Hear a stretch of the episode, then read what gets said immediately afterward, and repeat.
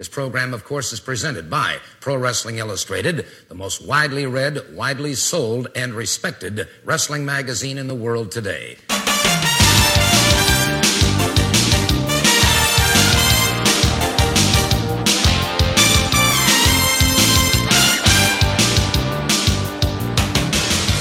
This is the Pro Wrestling Illustrated podcast. I am your host, PWI senior writer Al Castle, with my co-host, fellow senior writer Dan Murphy. How are you, Dan? I am another host. I am Dan Murphy. I'm doing well. yes, and you've been busy as of late, right? This isn't the only podcast you've done in, in the last few days. Yeah, yeah, it's uh, one of a few, but uh, the big one being uh, Jim Ross doing the uh, the Ross report uh, last week, uh, talking the PWI 500. Yes, it's been uh, a topic of a lot of debate, as it always is this time of year. Yeah, a lot to talk about on that front. A little later, we're going to be joined um, by none other than Ring of Honor heavyweight champion Adam Cole, who I spoke to uh, earlier today. We covered uh, a lot of topics. Obviously, uh, you know uh, his his latest reign with the Ring of Honor title, how it differs from his first reign uh, years ago. Inevitably, we talked a little bit of WWE and and not just the prospects of him going to WWE, uh, but whether he's bothered about people always bringing it up to him.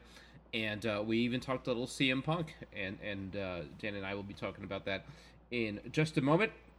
But for uh, right now, let's talk about uh, PWI and the PWI 500. As, as I mentioned, um, if you're a subscriber, you would uh, be flipping through it right now. You could flip through it right now. Uh, came in in the mailbox. A lot of people in the last couple weeks. And again, the the way to go here is to subscribe to PWI. Don't miss an issue. Don't worry about finding it uh, in the newsstands. Let it take care of itself. Go to pwi-online.com and subscribe. You know, get the one issue. Do what you like. I mean, you get a, a big savings by going ahead and subscribing, and the longer you subscribe for, uh, the the bigger the discount, a half off uh, the cover price at least. Uh, so anyway, uh, the the 500 uh, again is out now. It is, I think, the most comprehensive, the most respected ranking of uh, wrestlers in any given year. We we look all over the globe and uh, all over the independents, really scour every nook and cranny of the wrestling world to put together uh, this list. Roman Reigns is on the cover. He's this year's number one. Uh, no shortage of controversy on that one. And uh, Dan, I don't know about you, but I was just flipping through it, and again, I mean, this issue comes in the mail, and if I've, you know, maybe I've got a minute or something, I've got to leave to to get to work, and I think I'm just gonna take a quick uh, a look at it, and before I know it, I'm just, you know, deep into the couch, just reading and reading and flipping through it and reading. I mean, that's that's the one real great thing about the PWI 500.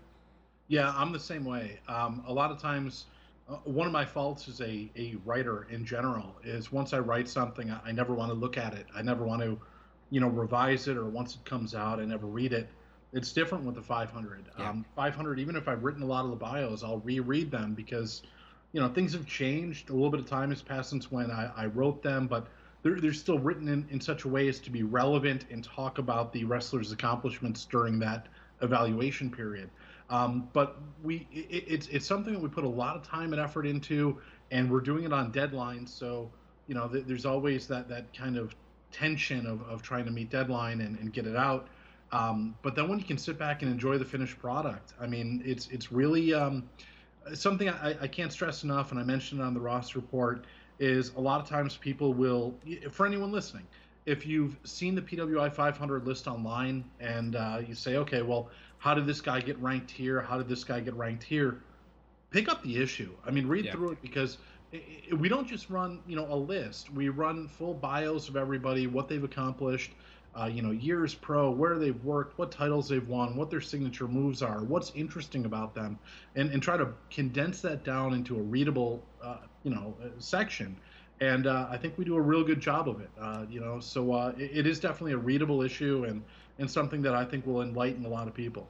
Yeah, one of the fun things for me is is both to read um, the the ones I put together, and um, just a peek behind the curtain. There is I got a list in front of us. There are seven of us, uh, and among the seven, we kind of distributed it. Uh, who writes what? Uh, it's fun to read the ones I wrote, and then kind of see where you know I tag out to uh, Harry, who I think has like the next 50 and seeing the the different styles of writing and and it's fun to see what they include that I don't include. Everybody's got their own style of doing these, um, and you know because you know I don't know that we we run a credit box and maybe we do and I don't even know about it. Uh, but but it's worth mentioning. You know, you you and I, Dan, you know, do the most talking about this. Uh, but fellow senior writer Harry Burkett uh, does a lot of the work. Does a fantastic job.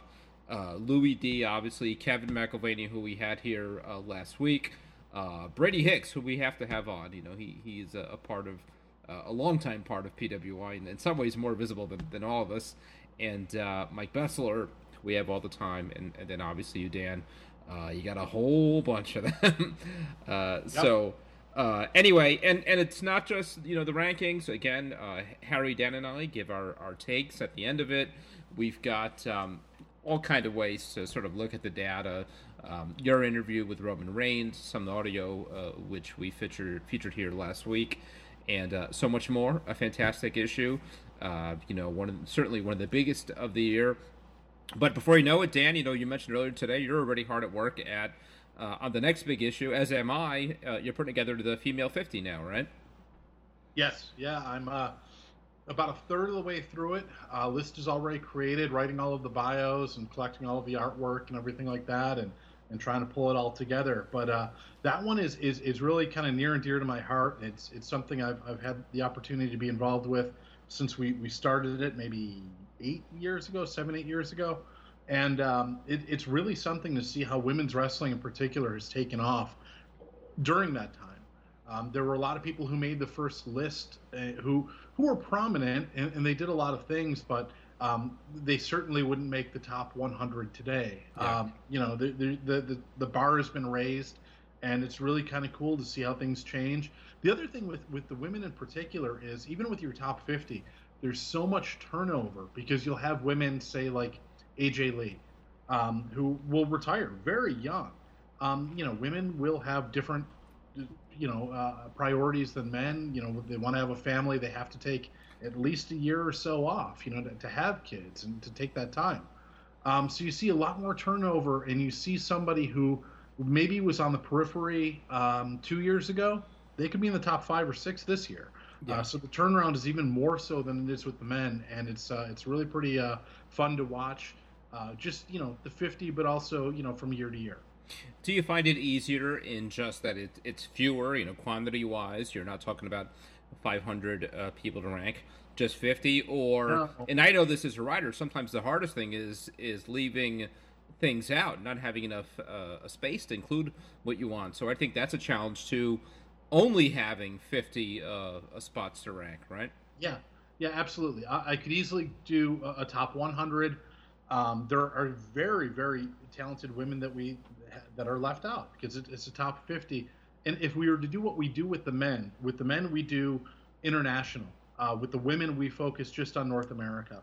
And when we first established the female 50, uh, because the thing is, you know, when we first started the female 50, you had the Divas division in WWE, and what the Divas are doing and what they're doing in Japan, completely different things. I mean, yeah. you really can't even compare those two things. Today, it's it's changing a little bit more, and maybe we'll get to an, a a state where we, we open up the female 50 to competitors who are outside of North America. Um, but if we were to do that, then I, I, could easily see us doing the top 150 or 200 women and and still having some left over. So it's it's pretty interesting. There's a lot going on. Yeah, I mean, I think every year we revisit this issue of is 50 enough, and with every year that passes, I imagine it's it's harder and harder to keep it at just 50 and it might be something that uh, you know we'll have to revisit down the line in the coming years. Uh, anyhow, as I said, PWI Online is uh, the place to go. Uh, subscribe now while you're there. Listen to the podcast right here, and go on iTunes and subscribe to the podcast and uh, listen to past episodes. We're we're going on two years now uh, of this thing. And follow us on Twitter at official PWI. I was live tweeting Backlash Sunday night with Mike and uh, find us on Facebook. I just updated it, uh, the page for the first time in a little while the other day. And uh, just go to Facebook and you can uh, search PWI Pro Wrestling Illustrated and it should come up. All right, uh, Dan, a lot to talk about. Um, where should we begin? Well, why don't we begin with with uh, a story that sort of transcended wrestling? And I talked to, um, as I said, Adam Cole a little bit about it. CM Punk uh, this past Sunday, after you know nearly two years of hype, finally steps into the octagon, and before you know it, it was over. Uh, did you get a chance to see it?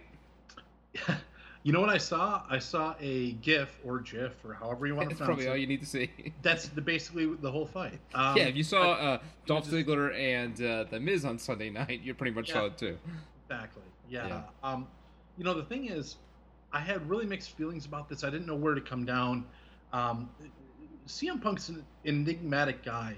Um, on one hand, he, he's you got to love him because he's fiercely independent. He's he'll he's outspoken. He'll speak his mind, um, and, and he he believes in doing things his own way, and that's respectable. Uh, on the other hand, he can come off as arrogant and unfriendly and, and very, you know, immature in a lot of ways.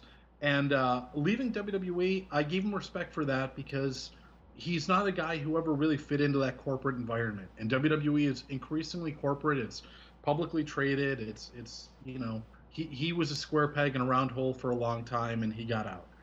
But then he wanted to um, get into UFC. He wanted to get into MMA, and he spent two years training. Two years training with a professional coach and he could not have done any worse. I mean, I mean this from in, in the real seriousness. He, he charges in.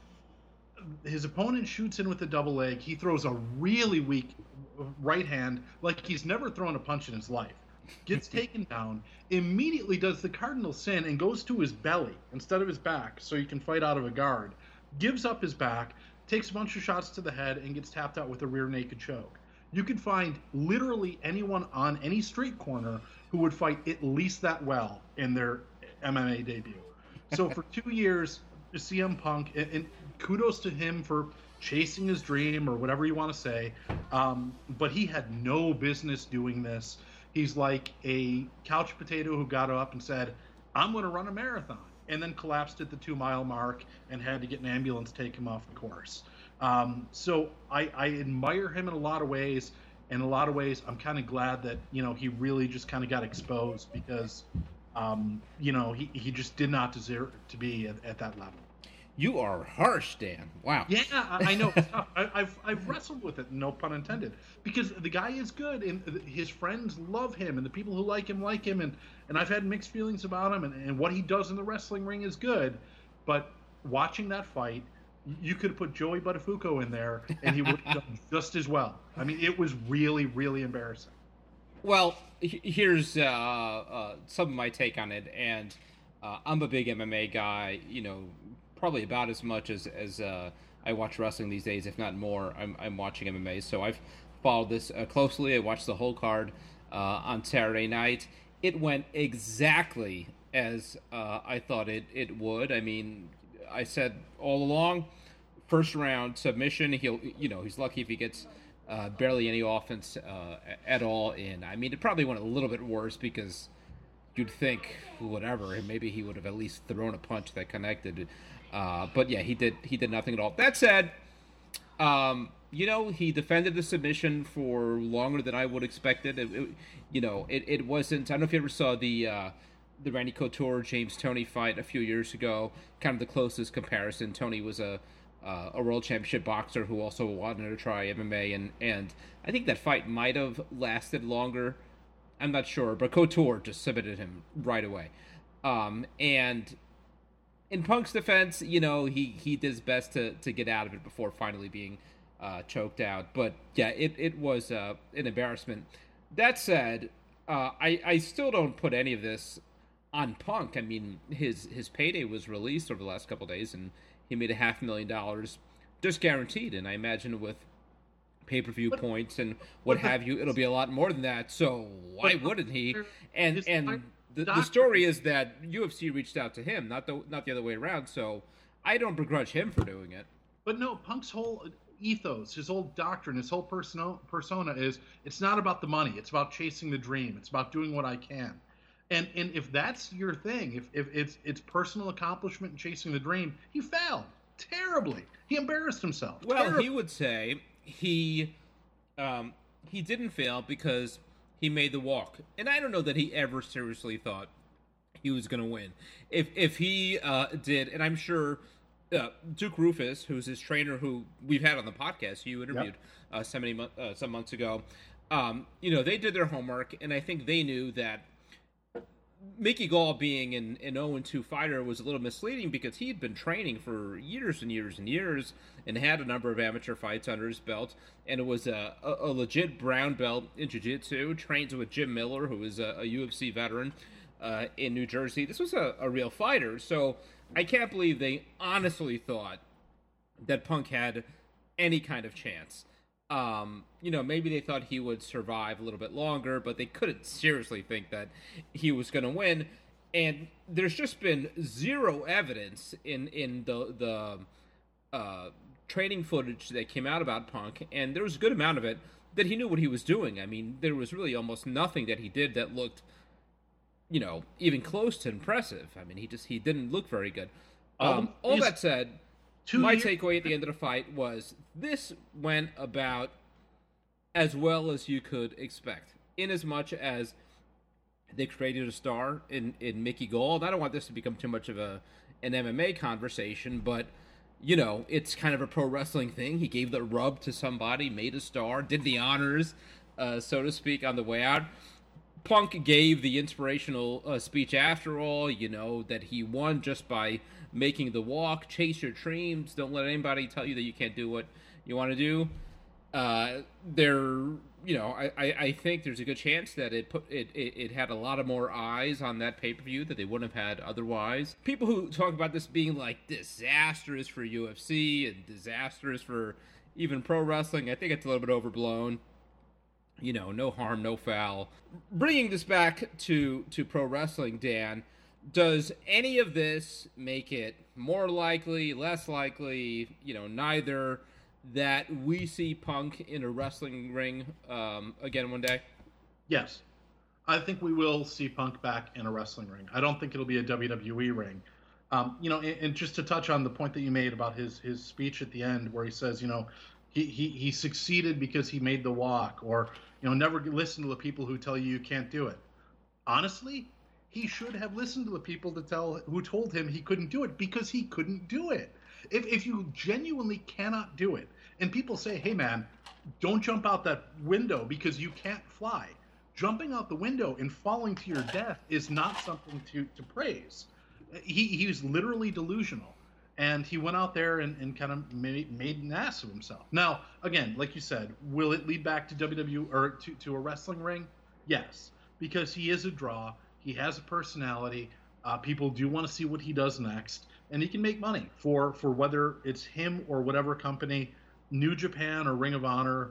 Probably New Japan will offer him enough money to to lure him back at some point. I think because frankly, what's he going to do from now? I mean, he, he's I'm sure he's set very well financially. He made the half million payday off that fight, um, but you know he's he's got another 30, 40 years before he wants to settle into Social Security. Um, you know, I think he's going to want to do something for a living, and I, I don't see him bagging groceries. So I yeah. think he'll be back in the ring at some point. Yeah, that was kind of my takeaway too, and it, and it wasn't something that I even gave a lot of thought going into this, but um, you know, considering how bad he looked, and uh, even Dana White saying afterwards, suggesting that you know it was one and done for him, and um, he shouldn't have his next fight in UFC. There's some you know talk. Does does UFC sign him to essentially a retainer and let him fight on some smaller um, properties that that it's affiliated with on its network, just to keep him away from some of its competitors like Bellator, which would you know absolutely throw a ton of money at at Punk and you know pull a fan from the crowd to have him fight so he could get a win uh, to and do a huge number on television. So to do that, to avoid that, it's possible that UFC kind of keeps him uh, under contract. But I, you know, one of my takeaways was, uh, I think as you just suggested, I wonder if all of this makes Punk think, you know what, maybe I should just stick with pro wrestling because he he couldn't have um, left that with a ton of confidence that he's got a future here. You know, he, it, it wasn't like he he showed enough to to make you think that oh you know if he could just get a little more training and and uh, get another shot out there a little more seasoning uh, he could do more. And and at you know at some point do you cut your losses? Do you think look this just really is not for me and and he could continue to train it. I mean there's tons of guys in in every neighborhood. I go up the block there's an mma gym and you see a ton of dads and working people who are training so nothing is stopping him from doing that. But as far as what he is cut out to do, I wonder if, if this does kind of bring him full circle and make him sort of rediscover or, or remember what it was about pro wrestling uh, that he loved. And I agree that, that it's super unlikely that that'll be in WWE, at least right now. Never say never. Uh, but, you know, you, you would think that for what his aptitude and his passion is, something like a New Japan would be a good fit for him, um, and and uh, they could probably afford to to pay him something that he might be interested in. And I could even see him down the line, uh, maybe dropping in on, on, on Ring of Honor, and not even for a lot of money or any money. You know, does he does he make some appearance with Colt Cabana or something like that? Uh, I could see that because you know, leading up to, to this fight, I was watching some some interviews with him, and he did an interview with uh, Ariel Helwani uh, days before he he quit WWE. I think it was right before the Royal Rumble, and um, clearly he was sort of you know tired, burnt out, but here was still a guy who was a pro wrestler in his heart, and uh, despite some burnout, still identified as pro wrestler, had a passion for pro wrestling and I I can't believe that you just turned that off. You know, because you know from from a kid he fell in love with with pro wrestling. He pursued it. He he became successful at it. He beat the odds. I mean, he was super dedicated, and this was such a huge part of his life for for so many years. He had the bad breakup, uh, and there's some resentment there. But this kind of being out of his system right now, I just can't help but wonder: Does he sort of, you know, does does that flame get reignited again? I don't know. And, and this is my thing with that, and, and that's a, a good observation. He was a wrestling fan as a kid, but the thing is, he also stayed away from a lot of wrestlers. He um he was never part of the wrestling fraternity, so to speak. He was a guy who was kind of reclusive and kept to himself. He had his circle of friends, and still does, but it's a very tight circle and um, you know, I, I I don't know. He, he was good enough where uh, if I ever needed anything with him, I could email him, and he got back to me right away. And, and maybe he won't after he hears this, whatever. But um, the the thing is, he was always the guy who was not a big group guy. He had his own vision, the things he cared about. And, and one of the things I've probably mentioned it on here before, but I remember being backstage at a show with him years ago at a outdoor ballpark in July or August and as everybody was kind of hanging out at catering hours before the show, hanging out, uh, he went out and he ran stairs for at least an hour. I, I just remember him being gone for most of the time because he just didn't want to hang out. He he, he wanted to go and work out and, and kind of avoid the, the hangout. He, he wasn't unfriendly, but he was distant. And I think that that's really kind of characterized him through a lot of his career, and maybe all of his life. But the thing is, he's not the kind of guy who I think needs or feeds on that camaraderie of the wrestling locker room that a lot of guys do. You'll hear a lot of guys after they retire, they get out, they say they miss the, the being with the guys, being in the locker room. That's never been something that I, I've seen that he's really kind of fed on. So maybe he can say, okay, I was a wrestler, I liked it, I did it well, I'm done, and now I'm going to do something else. But I just don't think MMA is going to be that. Yeah, yeah, but also, I, I mean, in terms of of um, watching the product as it is today, there's got to be a you know, if, if he was not that not to call him dishonest, but assuming even on a, a very peripheral level, he is up to speed with what's going on. And I've got the uh, the Cruiserweight Classic finals uh, in front of me as I'm watching this, and and Shinsuke Nakamura is the NXT uh, champion, and AJ Styles is WWE champion, and Kevin Owens is is the champion on Raw. Don't tell me some of that can't pique Punk's interest. I mean, this is this is the wrestling um, uh, landscape that he wanted. You know, when he left, uh, it, it was the, the, the big push on Roman Reigns and he had just gotten uh, uh, past feuding with Ryback and and that kind of thing, and and uh, doing the job to a 50 year old Undertaker at WrestleMania. And I get some frustrations that come with that, and The Rock and all that stuff. It, it really is a different landscape right now, and I can't help but think that Punk is a, a great fit for this. I mean, I don't, again, I don't count on him showing up in WWE anytime soon, but uh, I, I got to think that a little piece of him just looks around the landscape and thinks, like, man, this is exactly what I was, you know, asking for all those years. You're right, and and like you're absolutely right, and I think that none of this would have happened if not for CM Punk and Daniel Bryan. They ushered in this new era, whatever they want to call it, the new era, that this thing of going to the Indies for the next batch of talent, and um, but there's also kind of the flip side to this. Um, one of my favorite cutaways on The Simpsons was uh, Apu complaining about the Kwik-E-Mart to Homer, and Homer saying, "May I play devil's advocate?" and it cuts away to Homer playing a pinball game called Devil's Advocate, and then at the, at the end of the game, he's like, "Oh, okay, what were you saying?" Anyway, but my my cutaway is to play Devil's Advocate on this. Yes, CM Punk would fit in perfectly with the current environment. The current environment in WWE, though, as much as the fans, the hardcore fans, are really loving it. We've got the Cruiserweight Classic, we've got Kevin Owens, we've got AJ Styles, we have this incredible work rate, we have all of these great things that fans have clamored for for so long, and guys like Roman Reigns and John Cena are being pushed aside. And Monday Night Raw's ratings last week, again against the first week of Monday Night Football, but I believe it was 1.88. Yeah. Historic lows.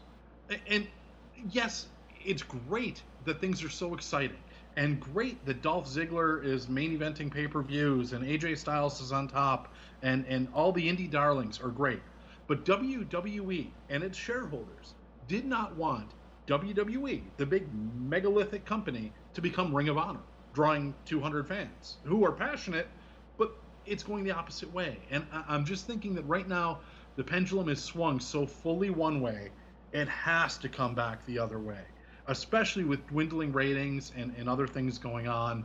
Um, right now, yes, I think this is the area, era of the independence in WWE, and CM Punk would be perfect for it right now. But I think things are going to change dramatically well before WrestleMania rolls around. And in that landscape, I don't know where Punk would fit in.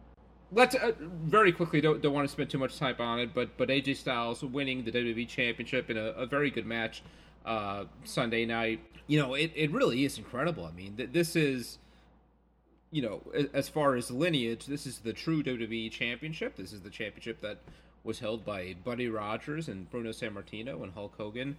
Uh, and it is now around the waist of, of AJ Styles, a guy that for years, um, a lot of people, myself included, uh, thought was one of the least likely people ever to be hired uh, by WWE and he debuted in January. Here we are in in September, and he's got the top title uh, in the company.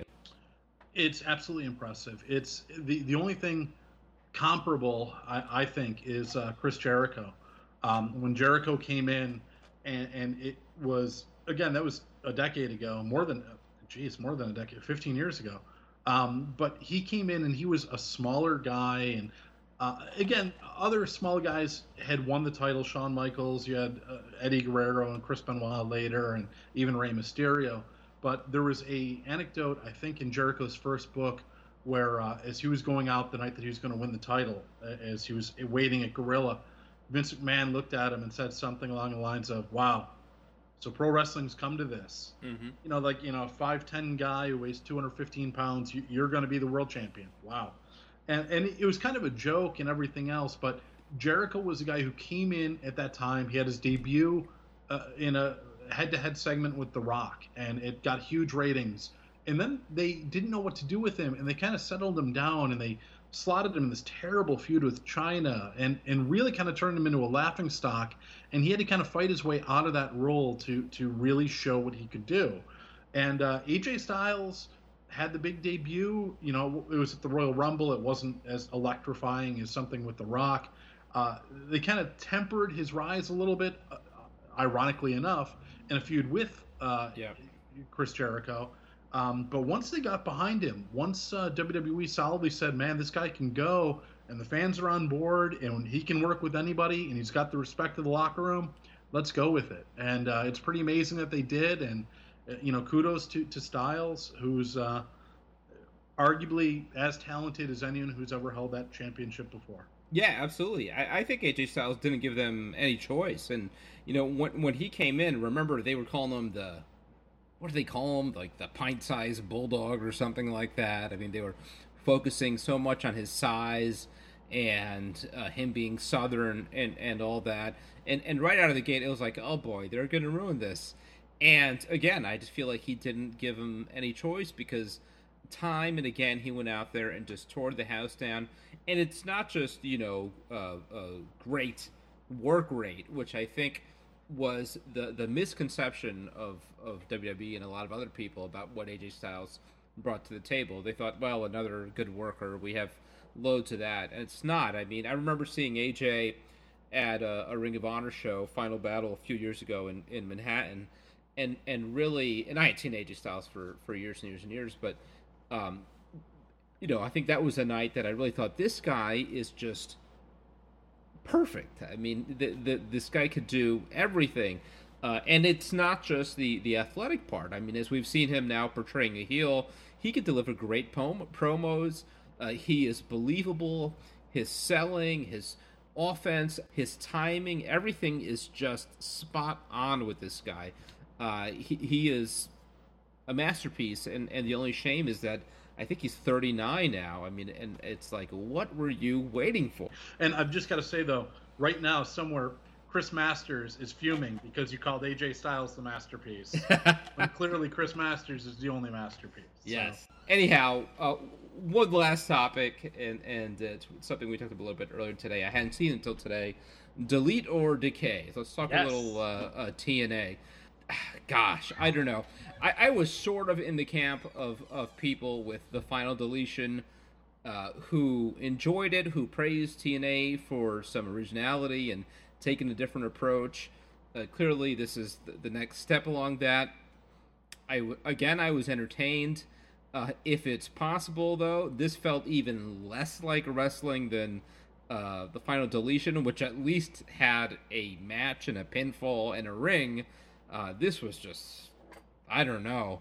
Uh, again, I what they do, I feel like they they do well, and the production value is really really quite good. I mean, when WWE uh, totally ripped TNA off with uh, the the New Day visiting the compound, it wasn't nearly as well done as TNA uh, uh, has done these, but even giving them some rope uh, to say, look good for them trying something, thinking outside the box, being different WWE. It, it does get to a point where it's like, all right, you know, you got to rein them in. At the end of the day, this is a wrestling show. So, I, uh, you know, there was a, a, a statement that we made on here a couple weeks ago, I think, that, that really kind of s- stuck to me. Um, I mentioned uh, watching pro wrestling with my dad, and my dad, you know, looking at this match, Roman Reigns against Finn Balor, and my dad's saying, "Oh, give me a break! This little guy is going to beat this big guy. That's ridiculous." And you mentioned, well, you had the opposite perspective. You were watching it with your kids, and your mm-hmm. kids were fully on board with Finn Balor, and and you know, uh, pulling for him. And I think that's where where wrestling's been hung up for a long time, and and it may be changing. And I'm probably behind the times on it. I'm more of the old school mentality. Uh, you know, I look at a guy who'd be a bigger, tougher guy in a bar fight. Um, wrestling isn't that anymore, and and Lucha Underground is pushing new borders and boundaries, um, and, and this is completely new boundaries because it absolutely takes away suspension of disbelief and just says, yeah, this is this is a movie, this is a sitcom, this has little like goofy lines, and here's Matt Hardy taking through the petting zoo, and uh, the the the, the, the Joseph. Monkeys. Yeah, the spot monkeys were the, the, the bucks of youth and, and, the transformative pond where Joseph Park came out again, like you know, looking like Ben Gillette.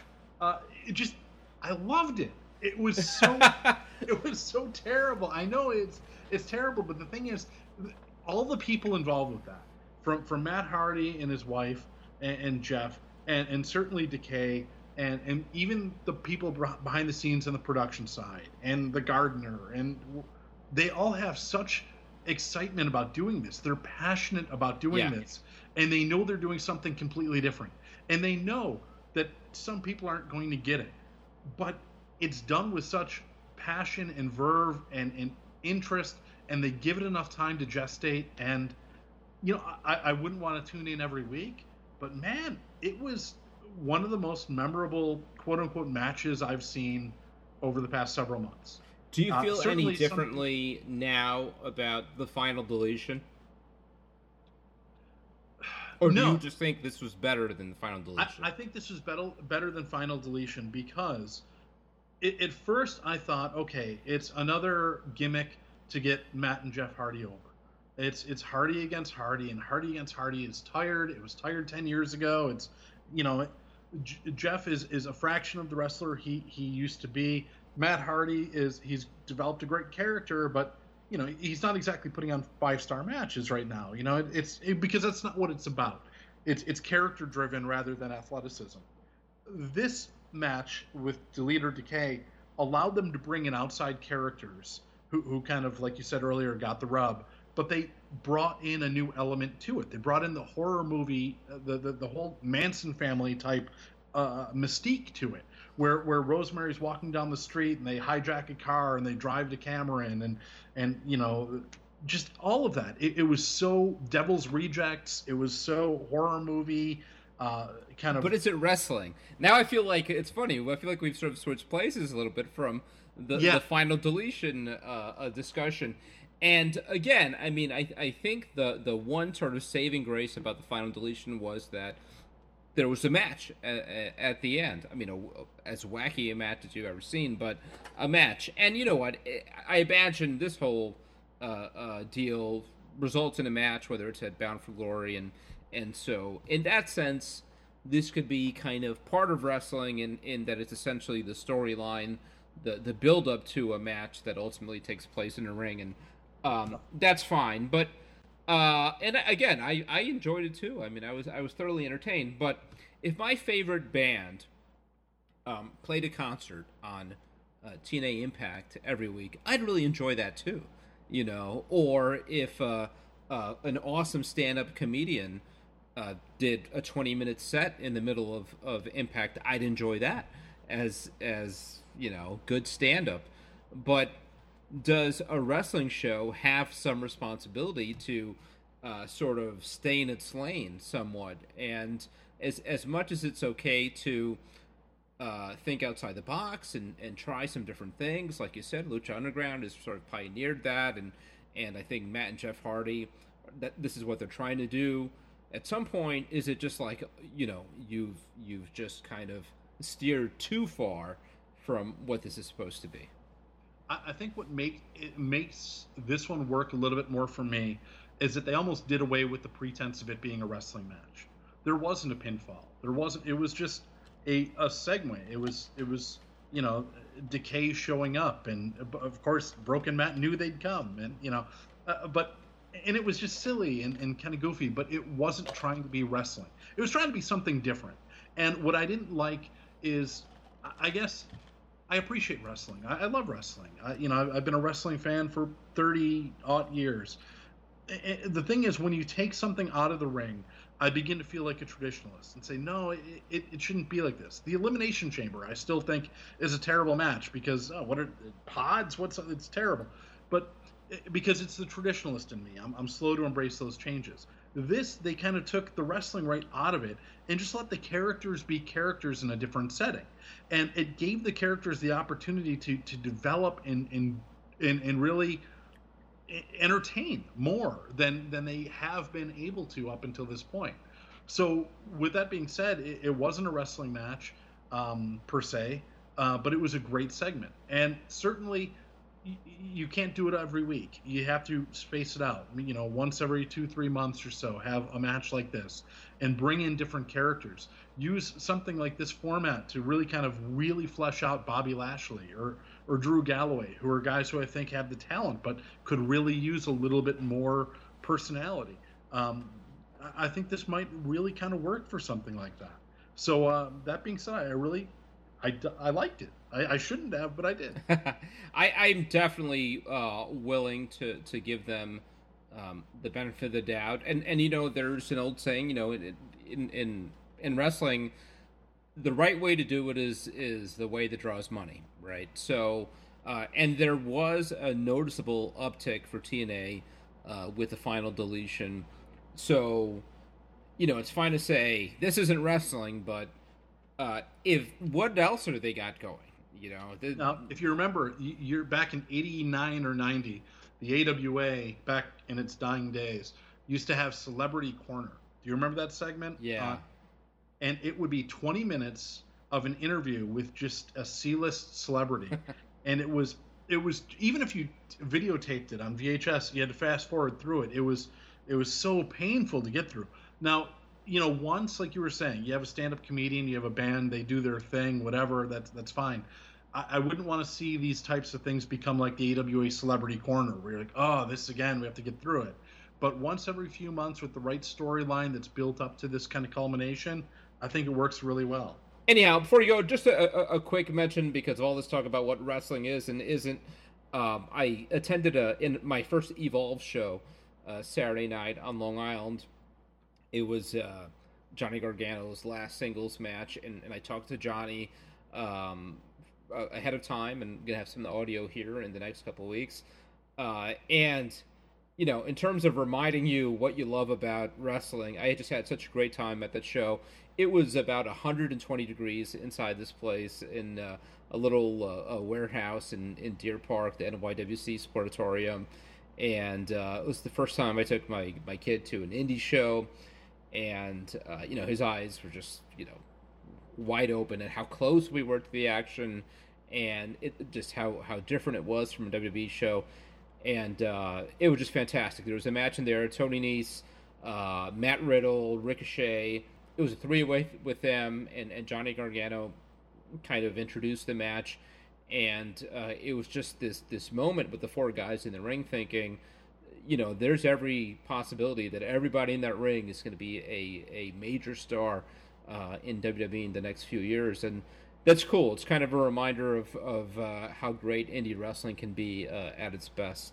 So uh, yeah, that was very cool. And have you seen Matt Riddle? Uh, again, kind of full circle back to the UFC. Uh, uh, we had a wrestler try his hand at, at, UFC, and we got now a former UFC star trying his hand at wrestling. And he is really super talented. I mean, he's got a bright, bright future. It's funny. I haven't. I've seen a little bit of Riddle, but I've seen Shayna Baszler mm-hmm. who just won the uh, AIW title, the AIW Women's title in Ohio. Um, Shayna Baszler with UFC, um, uh, who I've seen a lot in Shimmer, and man, I, I really thought that uh, I thought somebody coming from UFC would have a tougher transition because wrestling, pro wrestling, is kind of give and take, and you have to understand the psychology and how to tell a story. It's not just about getting tap outs. And uh, Shayna was one of the best pure natural talents uh, I've ever seen. So if she's got the mentality, or if he's got the mentality, and he's a bit similar to her, uh, plus the athleticism and the, the technical know-how, um, then you know my hats off to him because I it I didn't expect somebody to come from that world and, and be that talented in pro wrestling, and and I was wrong. Yeah, and and what it shows you, going back to the the punk discussion, is that whatever that that itch is in uh, some of these types, you know, the, these fighter types, um, you can sometimes scratch that itch in a pro wrestling ring. I mean, I, I think a lot of pro wrestlers uh, feel this kind of insecurity about uh, competing in a worked sport, and then uh, you know they feel and, and, Punk obviously that that there was an issue there because he always had kind of this MMA inspired wrestling style with the Muay Thai kicks and all that um, and and to prove that no, I'm not just a phony. You know, I could do this for real. Uh, but you know, you you can be you can train in MMA and be a tough guy and all that, and make your living in a pro wrestling ring, and it's perfectly respectable. And uh, maybe Punk realizes that, and uh, we get him back. Uh, anyhow, thank you, Dan. Uh, as always, a fun talk. Um, let's hear uh, on the topic of CM Punk and MMA and wrestling and, and a lot more from the current Ring of Honor heavyweight champion, Adam Cole. Adam, how are you? Thanks for joining us on the PWI podcast. Uh, I'm doing great. Uh, I've been busier than ever, uh, considering now I'm a two-time Ring of Honor World Champion. But it's a good busy. I like yep. to keep myself busy. So uh, yeah, yeah, some exciting times coming up here. Let, us talk about that. So you just started your, your second reign that puts you in elite company as a multi-time uh, ROH champion. How uh, and I know it's it's still early on, but how is this uh, reign different than your first one? I mean, do you feel more experienced, better equipped for what it means to be a Ring of Ring of Honor champion this time around?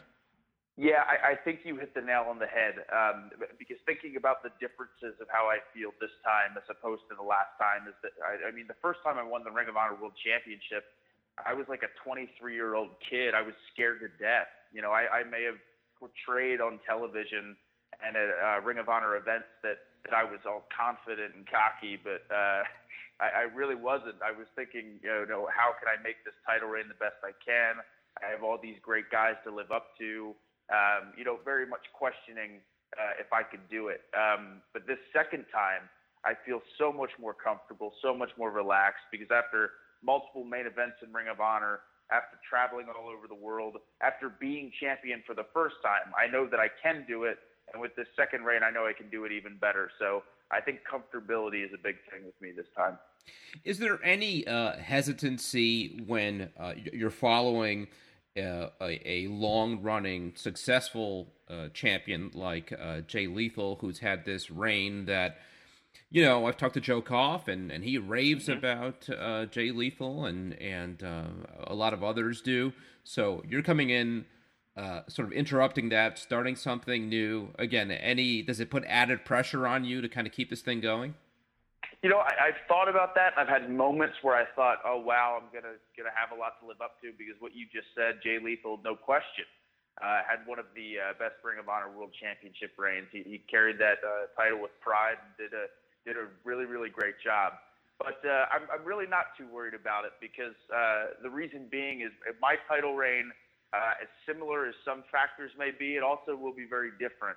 And uh, different in Ring of Honor is good because our roster is just filled with some of the most talented wrestlers in the world. So uh, Jay Lethal's reign was very much needed for the championship. He did a great job, but it's also good to change things up and make things different and keep the people on the edge of their seat. So um, I, I have I have no fear that uh, even though my title reign may be different than Jay Lethal's, I feel it'll be just as good. Yeah, yeah. do you feel it gives you a, a, little extra bit of momentum? Your your affiliation now with the Bullet Club, how hot they are. I uh, I talked to Kenny Omega last week, and and we talked about, you know, really not since the NWO have we seen uh, a wrestling faction, a wrestling group with uh, as much influence on pop culture, and you see the T-shirts out mm-hmm. there. A lot of people don't even know what the T-shirts are, and they're wearing them. Uh, so again, does that give you kind of a boost? Yeah, for sure. I'm just that I'm so amazed at like what what you're saying is so exactly correct uh, as far as the Bullet Club's influence. Uh, I mean, definitely being a part of this group has has definitely changed my career. I mean, I, I mean, I'm I'm not joking. I think when I joined the Bullet Club, I had more people uh, talking about me than anything that I've done in my career. That night, I joined the Bullet Club, so uh, it, it certainly created a lot of buzz uh, around my name. So, so being a part of the Bullet Club and then winning the Ring of Honor World Championship for a second time uh, created even more buzz. I, I mean, uh, because of this, I'm going to get my career started here in a couple of weeks at New Japan Pro Wrestling. So, a lot of really, really cool stuff coming up in the works. Yeah, yeah. Let's talk a bit about uh, New Japan. And I know more and more we're seeing New Japan talent on Ring of Honor shows and vice versa. And you talk about you going to, to New Japan soon. Um, what what does that do for really both promotions, but but maybe Ring of Honor in particular? I think New Japan is established as the the premier promotion in Japan. Uh, mm-hmm. Ring of Honor, you know, obviously you've got WWE in the United States. There, you know, yep. a lot of people consider you the number two. But does this add to the visibility, the credibility, um, having uh, some of the elite performers uh, that are in New Japan working with Ring of Honor? Absolutely. When we started uh, this relationship a couple of years ago, I think it more started as like a vision.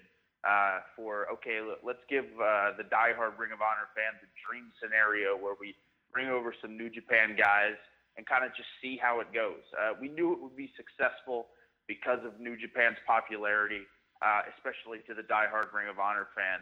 Uh, but since then, with, with, our guys going over to Japan and making uh, names for themselves over in Japan, uh, that's really, really helped the visibility of Ring of Honor. And I think it's helped the growth of Ring of Honor. Because, like you had said, I mean, if you look worldwide, um, I think it's safe to say that New Japan Pro Wrestling, as far as success, is the number two company in the world. So for Ring of Honor to be associated with that, it's really brought us up to a different level uh, the guys challenge themselves more because every time the New Japan guys come over, we know that they're going to bring their A game. We know they're going to bring their best. So we have to bring our best. Uh, at the same time, too, I, I, think the visibility of New Japan in America uh, has really increased because of the uh, relationship with Ring of Honor. Uh, lots of times, too, when, when these New Japan guys come over, and people who maybe haven't uh, religiously checked out New Japan Pro Wrestling, but they see uh, an Okada, a Tanahashi, a Shibata, and, they're blown away by these guys' skills and these guys' talents. Uh, you know, maybe they will get on New Japan World and check out some of the stuff. So I think the relationship across the board for for both companies has been great. I know certainly since the, uh, the relationship, some fans uh, in Japan have started following my career because of the relationship. And I know for certain that there are uh, American wrestling fans who just recently started following New Japan. So it's a win-win for both companies. Yeah, absolutely. And and you talked about you know Ring of Honor being the number two. I, I think it is. Um, but you know there, there's a sense that there was a peak maybe a year ago, and and maybe the trajectory is a little bit downward uh, now. I went to um, uh, Field of Honor in Brooklyn a few mm-hmm. weeks ago. Had a great time there. Um, but I was surprised that you know the crowd wasn't what I thought it would be. I mean, it, it and you had uh, these stars of New Japan. You had Tanahashi, Naito there, and I don't know what the official figure was, but I'd estimate it at around I don't know three to five hundred. Um, you know, I, I I I think that might be disappointing. I don't know how Ring of Honor looked at it. Uh, you know, any concerns about that, and and maybe the crowds not being as as big as you'd like. Well, I was told, and I don't know how, how accurate this is, but I was actually told by the end of the night uh, we had a lot more than, than three or five, uh, three to five hundred. We were maybe down uh, 500 people from last year. Uh, at least that's what I was told. So I don't know if that's accurate or not. But uh, nonetheless, the, the crowd that was there uh, was good. You know, was exciting. It's different when it's a baseball stadium. But uh, certainly, you know, a couple of people had said like, "Oh no, you know, the audience is a little bit down, and we had the New Japan guys there." Um, I, I think the biggest factor with that was the difference of, uh, you know, they got to see the New Japan Stars in Brooklyn, I believe, for the very first time in that stadium uh, last year. So that was the big appeal that everyone got to go and check out the uh, New Japan guys for the first time.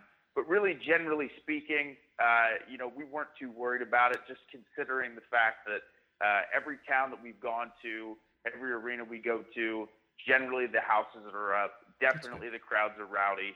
Uh, you know, you look at, at Final Battle this year in the Hammerstein Ballroom, we're fully expecting to sell out the Hammerstein. So we got some really good stuff coming up, even if we don't knock uh, every single event attendance wise completely out of the park with a home run. We are making progress with, with little steps sometimes that people can't see. So uh, no one no one's too worried about it. Yeah, the other big difference versus last year was SummerSlam, right? And and uh, sure. the, the, wealth of fans that were in the Brooklyn area for that week and for that show, almost this WrestleMania kind of vibe, where you had people converging uh, on in Brooklyn, and, and I imagine that Great gave point. yeah Great Ring of Honor boost yeah. last year. Um, so and and in that that uh, uh, match again, there was some New J- Japan talent, uh, Naito and Tanahashi. Um, is is it seamless for you working with guys uh, like that, where there might be something of a, a language barrier versus working with your American uh, counterparts, and not just language, but the style? Does does it uh, take you by surprise? Is it sometimes uh, a little harder to to keep up, um, or is it all right. kind of this universal language that that everybody speaks? Yeah, yeah. I, Initially working uh, uh, with Japanese pro wrestlers, it's very intimidating. Like, like I remember I went on my first tour of a group called Big Japan Pro Wrestling back in like 2011 or uh, 2012. and it was really, really intimidating. Thinking I'm going to be, you know, putting these matches together in a country I've never been to before. Um, you know, with guys who, who don't speak good English and I don't speak good Japanese. So it, w- it was very intimidating. But uh, after working with these guys, especially the New Japan guys, uh, these guys are so talented, and wrestling is such a universal language that I actually feel it's been easier to call matches uh, with the New Japan guys. Uh, the reason being is lots of times in pro wrestling, especially in Ring of Honor, because the bar has been set so high, you have a tendency to kind of overthink the process sometimes and, and want to change things or rethink things to just try to get every possible positive reaction out of the audience. Uh, when, when you work with the New Japan guys, you kind of have to just trust your instincts and, and go with it. And uh, you know, of course, there's there's some discussion beforehand, but it, there's not too much overthinking going on. It's all it's more so based on feel uh, when you wrestle a New Japan guy. And lots of times when it is based on feel, that's where the magic happens. You know, the fans are really excited to see these dream Ring of Honor New Japan scenarios. So again, you have to go out there kind of based on your gut because you can't plan every little step along the way. So I, I've actually found it easier uh, uh, to put together stuff with the New Japan talents. Yeah, yeah. And I know uh, here stateside, a guy you've been paired with a lot, both as a uh, tag team partner and an opponent at times, Kyle O'Reilly, who is, mm-hmm. is one of the guys who, who people talk about as really, with yourself uh, included, the future of, of the wrestling business, and mm-hmm. a, and a guy whose style is uh, is so unique. I mean, I saw that match in Brooklyn with uh. Shibata, and and it's you know, it's hard to even describe what you're watching. I mean, it's this hybrid MMA uh, uh, wrestling match. Um, what what are your thoughts uh, on him? His potential. You know, what is the ceiling for him? Do you see him as potentially a real difference maker in the future? Yeah, I've uh, for for people that maybe don't know, I've known Kyle since 2009. But I was like a year into my wrestling career at that point. Kyle had been wrestling a few years longer than me, uh, and we met each other uh, the night we actually wrestled each other. Uh, we wrestled each other for Gabe Sapolsky at a Dragon Gate USA pre-show, and uh, when we when we worked together, it just clicked and it meshed, and uh, we had really really great chemistry together. Obviously, our storied history with us teaming together as Future Shock and Ring of Honor, and, and now more so than ever, we're in the middle of, of one of my craziest feuds I've ever been a part of. But but speaking strictly of Kyle O'Reilly, uh, there's no question that, that Kyle is one of the most gifted and talented wrestlers that I've ever been in the ring with. He certainly is someone that I have a chemistry with that you just you just can't teach. It's just there. It just happens. That every time we have matches together, it just gels. Um, and Kyle's very special. Uh, Kyle's a guy who uh, will and could be a future Ring of Honor World Champion. He's a guy who any company that he goes to, he makes an impact.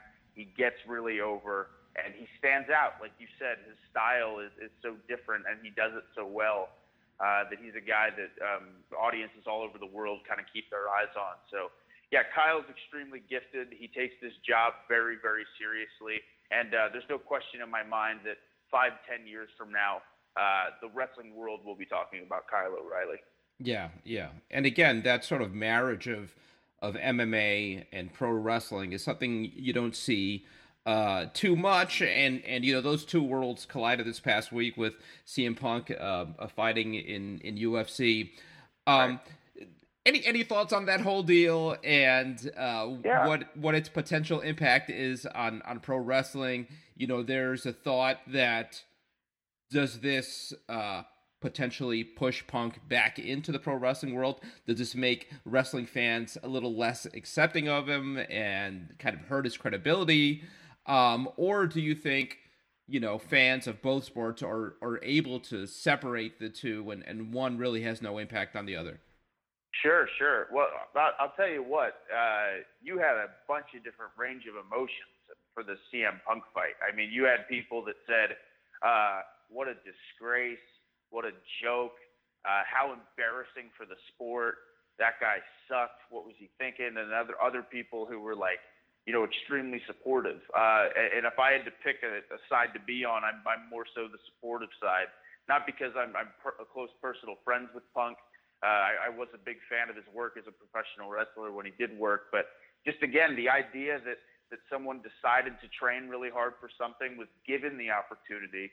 Again, he didn't, you know, finagle his way into getting into the UFC. They wanted him to fight the UFC, uh, and, and he went for it and did it. So I think it's cool. I think it's a story and a case of a guy who who wanted to uh, try something, had the guts to go out and actually do it, and uh, you know, obviously, uh, the more talented fighter won. But but the fact that the guy went out and trained and did it was pretty cool to me. I I, I was uh, I thought it was uh, very admirable. Um, as far as impact on pro wrestling or anything like that, I have no idea yeah. if CM Punk would ever come back to pro wrestling. Uh, I think it would be great for pro wrestling, but I don't know. I mean, to me, even after he lost, he seemed pretty adamant about wanting to fight again, whether that's in the UFC or not. Only time will tell. But he definitely seemed interested in that. Uh, and I don't know. I, I think CM Punk is such a commodity uh, in the world of pro wrestling that I think even though he did fight the UFC, I think if anything, it just created uh, uh, another chapter to his legacy. And I think if he ever did return, I think the audience would welcome him with open arms and be ecstatic to see him because again, he Punk wasn't just a great wrestler; he was a special wrestler. Um, so, so I think the the audience would definitely receive him. Yeah, yeah, and and I actually think I don't know if you'd agree that if he was to return to to wrestling, it's almost more likely that he'd end up in a place like Ring of Honor than than WWE because mm-hmm. clearly he's a guy who who's not necessarily motivated by money uh, right. or fame, and his his love of pro wrestling um, is is sort of more encapsulated in a promotion like Ring of Honor than in WWE, and he still has lots of connections there and that kind of thing. So, um, you know, is, is, it something that that you guys ever think about, talk about uh, the potential of it happening down the line? Uh, you know, it hasn't been discussed too much. You know, at least amongst uh, the boys in the locker room, because again, uh, you know, for the past two years, it just seemed that anytime professional wrestling was brought up to CM Punk, uh, it was the last thing he wanted to talk yeah. about. You know, all he wanted to talk about was was fighting and preparing for this fight. Now that this fight is over, who knows what's going through his head? Maybe he is kind of getting that itch again uh, to return. But I can tell you uh, from from all the guys in the locker room, and I'm sure the Ring of Honor office, uh, not only because of CM Punk's legacy as a pro wrestler within the WWE and this uh, extremely popular UFC fight that he just had, but CM Punk was one of the forefathers of Ring of Honor. And on a personal level, CM Punk was the reason I started following Ring of Honor and independent wrestling as a whole in the first place. So I, I think it would be really, really cool uh, for, for our fans, for our locker room, if CM Punk ever did decide to return to pro wrestling. I think he'd, he'd certainly have a home at Ring of Honor. Yeah, yeah. Another former Ring of Honor champion who, who's uh, found a lot of success is Kevin Owens, yeah. and uh, a photo that you were a part of broke the internet, as as they say, uh, in the last day or two, and, and it's you and Kevin with your respective title belts. Uh, in two beds in what looks like a, a, hotel somewhere, and you're flipping the channel on the TV, and uh, it's really a terrific photo. Can you give me sort of the backstory of that photo? Sure, sure, yeah, yeah. Um, well, uh, for those of you who don't know, uh, me and Kevin Owens are, are very, very close.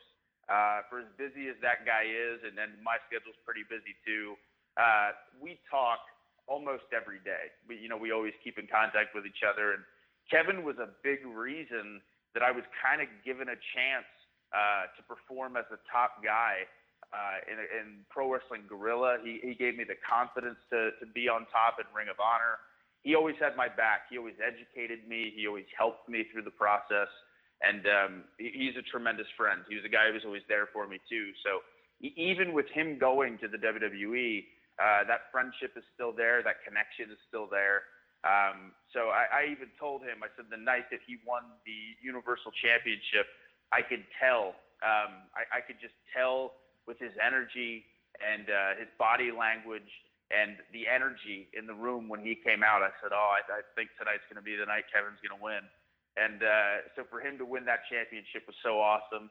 Uh, WWE happened to be in town uh, in, uh, in you know the Baltimore Philadelphia area, so so I decided to go down and, and see Kevin. And uh, really, the the picture with the championship belts, it was we just both had our belts because we both had some work to do obviously Kevin Wrestling. I had some appearances to do with Ring of Honor, and we decided to snap a picture and uh, share it with the world. So I'm, I'm glad that everyone enjoyed the picture because uh, we definitely enjoyed taking it. Yeah, yeah.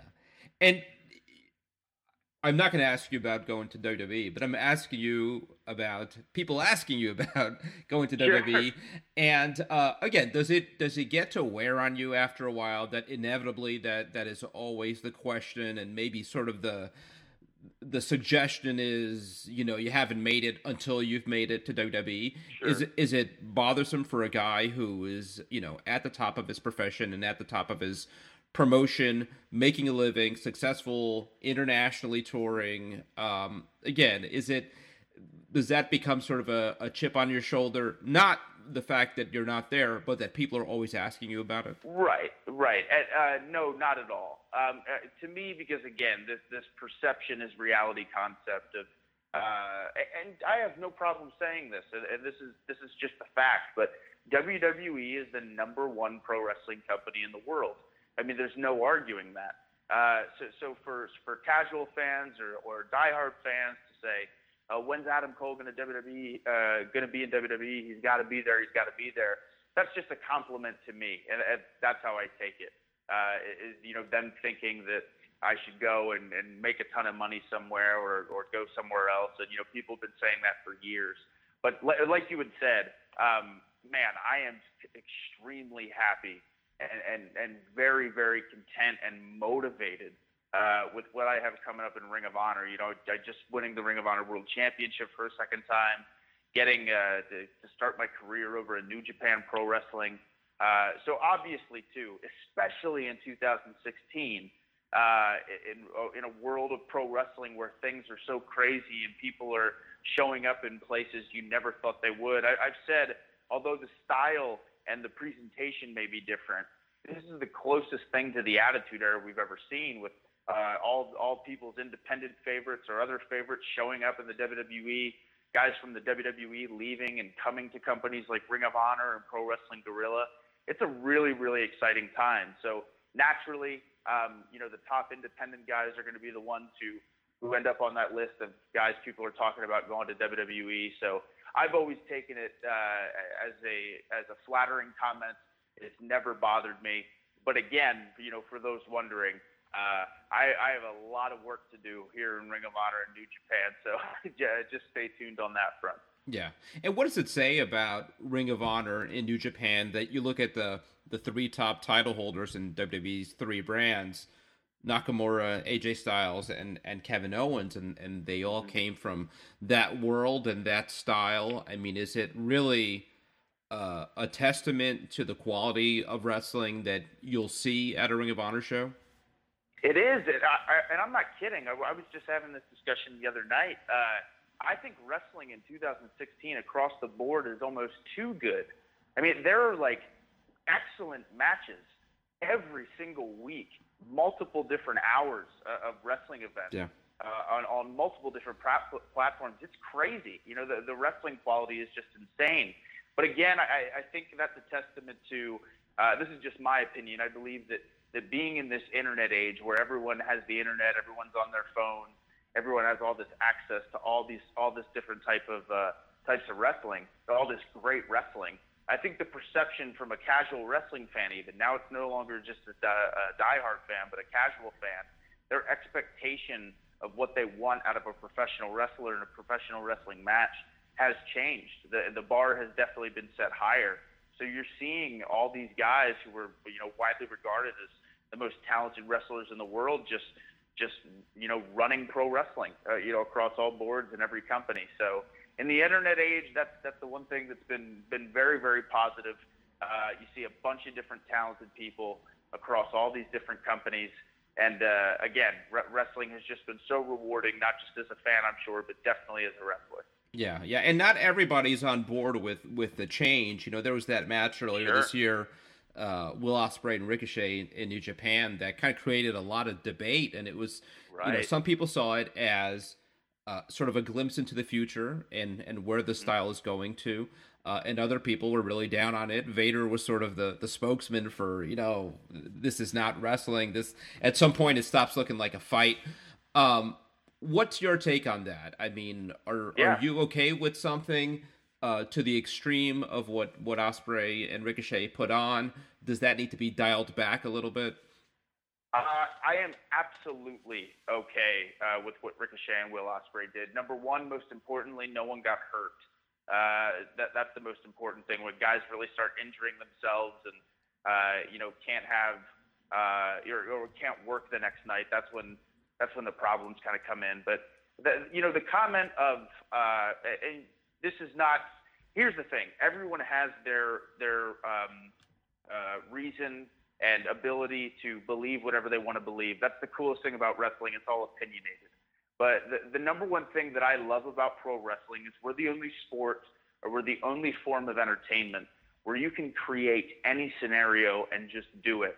I love how there are so many different styles and so many different ways you can tell a story and so many different ways you can get the crowd to ooh and ah uh, on on any continent and, and any country across the world. I think it's the most beautiful thing about pro wrestling. But uh, again, talking about uh, you know this, that this is where pro wrestling could be going. I'll, I'll tell you for a fact that this is not necessarily where pro wrestling is going because no one in the world can do what Will Ospreay and Ricochet did. I mean, they're they're two of the most physically gifted athletes in pro wrestling right now, and they went and had a physical showcase. I I definitely can tell you you will not see me and Jay Lethal or me and Kyle O'Reilly doing what those two did. Be, not only because our our matches are different, but because we physically can't.